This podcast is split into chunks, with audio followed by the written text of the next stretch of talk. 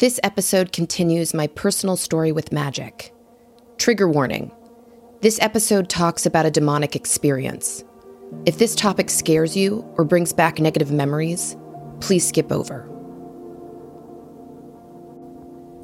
At the end of August 2005, I packed everything I had in trash bags, loaded it all into my mom's car, and we set off for New York City. It was two days of classic rock and the horrifying news coverage of Hurricane Katrina. We finally pulled up to my 20 floor dorm high rise in Midtown Manhattan, unloaded my things, and my mom was off as quickly as we came. We had moved twice since my childhood home, so I didn't have much just some clothes, my tarot deck, and a few other items. I was so excited to prove myself and my talents to my teachers, but magic was still a distant thought that forever echoed within me. I started classes immediately after I moved into the dorms, and, of course, made friends with a few people who also loved magic. I became very close with someone who I thought embodied the ideal Wiccan spirit. He was a wonderful artist and deeply empathetic person, full of imagination. He believed in the power of crystals and talismans and loved nature and the craft of magic. He brought spellwork back into my life and inspired me to take magic more seriously. He performed readings for me using the Motherpeace Tarot, a circular deck with anthropological and ancestral images covering each card. His readings for me were always filled with swords, a frustrating conundrum then, but so appropriate looking back on it. What the Coven had given me in practice, he was able to give me as a lifestyle. I decided alongside memorizing scripts, I would begin memorizing tarot card meanings. I turned to the now famous source Biddy Tarot for guidance. This was 15 years ago, when the site looked far more like a blog, though the thorough descriptions have pretty much remained the same. My friend had gifted me a new deck, and the excitement of fortune telling compelled me to go beyond the safety of my small magical group. I started offering readings to my roommates and people in my dorm. I was okay at it, but what I thought would feel fluid and awe inspiring ended up feeling limited and rehearsed. I started getting bored with tarot, deciding instead to practice another skill mediumship. One day, during a tarot reading for someone in my dorm, I asked to hold their hand. I wanted to see if I could pick up on how they were feeling. I imagined a ball of energy in their heart center, and from there, watched it move up to their collarbone, over their shoulder, down the length of their arm, and into their hand, where it transferred into my hand, moving up the length of my arm, over my shoulder, down my collarbone, and drop into my heart center. I did this very slowly to start, really visualizing the process. At first, I could only read very obvious emotions like happy, sad, angry, and nervous. But quickly, I started sensing more complicated feelings. They were happy, but it was because they impressed someone. Or they were sad because a romantic interest hadn't called them back. Soon, I was foregoing tarot altogether finding it more satisfying to take people's hand, becoming one with their narratives. Throughout my first year of college, my friend and I regularly worked with Ouija, summoning all sorts of mythical people to the board, including different gods and goddesses. One goddess we met ended up haunting my mind for almost 15 years. She came to the board almost every time, and would move the eye slowly and deliberately, always asking for me, first spelling her name, then spelling mine. She would talk to me about my gifts and my purpose on earth. She would tell me to keep practicing and to stop being overcome by romance. She always spelled everything perfectly, creating whole sentences with excellent grammar. My friend would say he could always tell when she was about to appear on the board he would feel a slow, energetic massage around his body, along with a sense of an overwhelming presence. Her name was Ishtar, and neither of us had heard of her until the day she came to the board. Though I had read a lot of Greek mythology as a child, I couldn't place her. So I turned to the still budding internet and was able to find all sorts of information on her. If you Google right now, who was the first goddess, you'll see her name at the top of the search. Her other well known name is Inanna, but she didn't seem to like that name whenever I brought it up. She felt like a mentor and a guide from a different dimension. I wanted to be with her in a place where I didn't have to question my sanity. For though she led me deeper into my psychic senses, she wasn't anything I could talk about outside of my small group of friends. Who would believe me? My double life was stronger now than ever. From this point, my reality started to blur, and I began to question my career path. Should I have explored magic instead of acting? How would that have been possible? If I decided to change course right now, what would I do next? I wrestled with this until a new person entered the friend group. Someone who was more spiritually porous than I had ever encountered. He was adopted, but knew his Haitian heritage. He changed his name quite a few times and was fluid in gender and identity. He was very good with healing and able to allow spirits to overtake his body and communicate through him.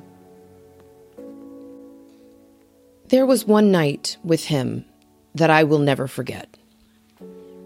We had decided to meet late that evening in my dorm room to perform some magic. He wanted to channel an entity, which we'd done a few times before. Problem was, though he could shapeshift, he had no control over himself once he was in a trance. This time, it was an entity that was so strong. If the windows hadn't had a safety lock preventing them from opening wide enough for someone to fall out, he would have willingly thrown himself out. He had shapeshifted into some creature with wings. He said he was planning to channel Archangel Gabriel but I'm not sure that's who came through. His eyes went totally black. His movements were neither animal nor human. He put his lips together and blew a long gust of air into the room, as if to cleanse it. He took my tarot cards and smacked them on the floor one by one, pointing at them. He couldn't communicate as this entity, only gesture at the cards to relay information, which was impossible to understand. After about 10, maybe 15 minutes, he lunged towards the window, pulled it as far open as he could, and tried to push his body out. I was able to pull him back inside and somehow get him out of the trance. But that experience was the beginning of the end for me. My roommates heard everything and expressed deep discomfort with my activities. I felt exposed and way out of my depth. I started to distance myself from magic, as I had many times before. But this time wouldn't prove as easy. Soon after the intense experience with my channeling friend, I started to hear slow, scratching sounds on the wall at the head of my bed. It was subtle at first, so I tried to ignore it, telling myself it was an issue with the other side of the wall, mice maybe. But soon, the scratching got louder and longer, accompanied by the sound of someone lightly knocking on the wall, as if asking me to come to the door. I let this go on for a couple weeks, but it only intensified. I felt like I was going crazy. I had a fling with a guy a few months prior who didn't go to my college so I asked to sleep at his place for an evening to get away from the sound. He didn't like bed frames or mattresses, preferring to sleep on a blue mat on the floor. That's how desperate I was to get out of my dorm. I slept on the floor of a dingy apartment with a guy I hardly liked. He warned me not to panic if I heard any scratching, as there were mice in the walls. That was welcome news, knowing the cause of a terrifying sound. It was probably the first girl who gave him a look of relief. I stayed awake, uncomfortable on the ground, and wishing I was in my own bed, when I started hearing slow, familiar scratching sounds coming from one of the walls. Funny, he said.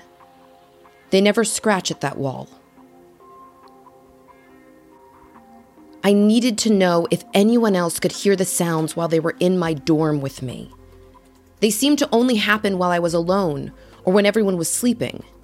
I was very unsure of my sanity after all, it could have only been mice we heard, and this is all just in my head. I decided to invite my scene partner over to my room to rehearse. Not long after he arrived, the scratching sounds began. I got really quiet and took long pauses in our dialogue to highlight the noise. What's that sound? he asked. I breathed such a sigh of relief and quickly changed the topic. I was so thankful that my mind wasn't deceiving me. But still, what was I going to do? How do I get this thing, this demon, out of my space? I went to visit my aunt and uncles out in a neighboring state. I wanted to get as far away as possible to clear my energy. They have a beautiful house in a small suburb with about an acre in between each house. I thought their logical and realistic home life was no match for this otherworldly intrusion. Late that night, well after everyone had gone to bed, I lay awake, scared of what might happen. The sounds of claws began to softly scratch on the wall behind my head, followed by one knock here and another knock over there, until the noises spread across the wall, getting louder and louder. Suddenly, I heard a booming sound against the wall, as if someone tried to ram their shoulder against it. For the next few minutes that felt like hours, I was pummeled by these sounds. I hid under my blankets and waited for it to be over. When it finally died down, I ran out from my room to look at the other side of the wall. Nothing was there. No one woke up. No one heard anything. I got back to my dorm, determined to end this. I called my friend from my previous college, the girl who'd listened to me, encouraged me, and loved me. She picked up, and we spoke.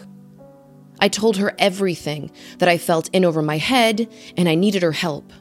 She was so gracious and so incredibly magical that she knew exactly what I should do. She told me that she'd heard of this before and that I needed to create what she called boundaries. She told me to visualize a protective force field that radiated with light, making it impossible for anything to get through. She said I was strong, and if I demanded them, they would leave. I hung up the phone, sat on my bed, and began to visualize. I saw a large bubble surrounding me, radiating solar light that could disintegrate anything that came too close. To my absolute surprise, it worked. Almost immediately. Something that haunted me for weeks suddenly vanished. I meditated for a few days after, visualizing energetic boundaries, and it continued to work. My mind slowly shifted back to normal, but the experience didn't leave me unfazed. Something locked up inside of me. That was too much and too far. I concluded I had no idea what I was doing and that I never would. I told myself I was done pursuing magic. I was going to be a successful actress, I was going to fall madly in love, and I was going to live happily ever after like a normal person. The years that followed were a very long, dark night of the soul. In the next episode, I'll discuss the effects of trauma on my everyday life and how the pain of learning the hard way slowly began to heal me. But for now, we go on to the threes. In the previous episodes, we talked about aces representing the pure energy of the suit and twos as balancing energy. When you pull a three in the minor arcana, you're now dealing with group energy, in which you play a significant role. The dynamic of the group is determined by the suit, for better or worse. Numerology defines this number as collective and creative energy. Threes are also the last card in Group 1, so they are still the beginning of the story or a new experience. The Three of Wands represents the group energy of success and future endeavors. You're ready to move forward in your life, thoroughly supported by the mentors, teachers, and institutions that prepared you. This card displays certainty and optimism for the road ahead. When I pull this card in a reading, I know the person is looking to the future. Everything they've worked toward is fully possible for them now.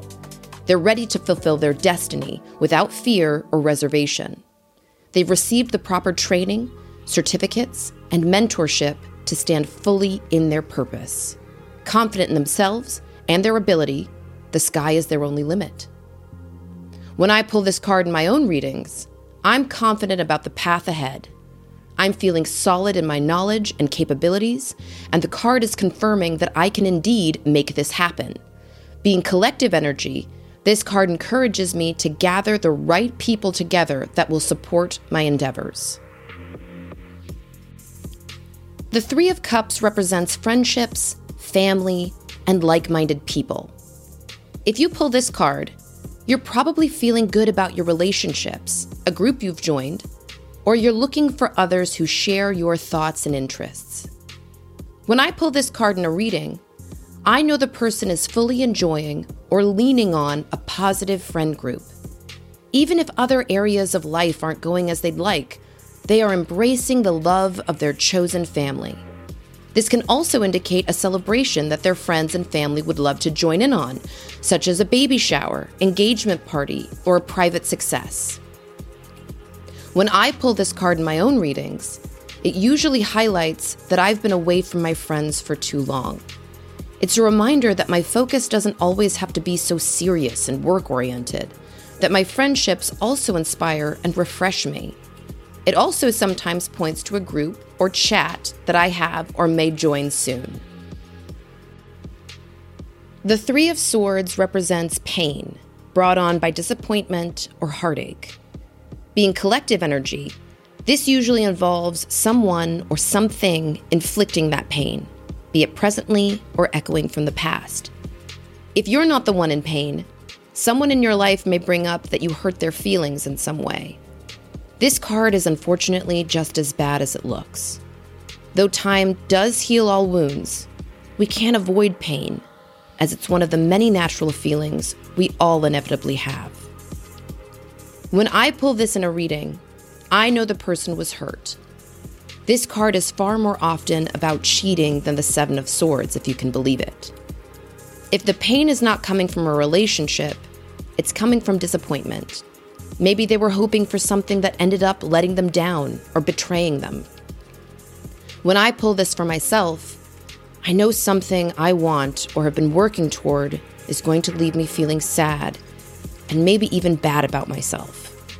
I brace for my mind to tell me I'm not good enough and I should just quit whatever I'm doing. I remind myself that this too shall pass. The Three of Pentacles represents collaboration and recognition. When you pull this card, you're working alongside others to complete a project. Everyone has a different essential skill that's suited for this group effort. You or your team as a whole could be recognized for the beautiful work you've done together. When I pull this card in a reading, I know the person is working in a team and they're shining in their role. They could even get a promotion for their outstanding performance.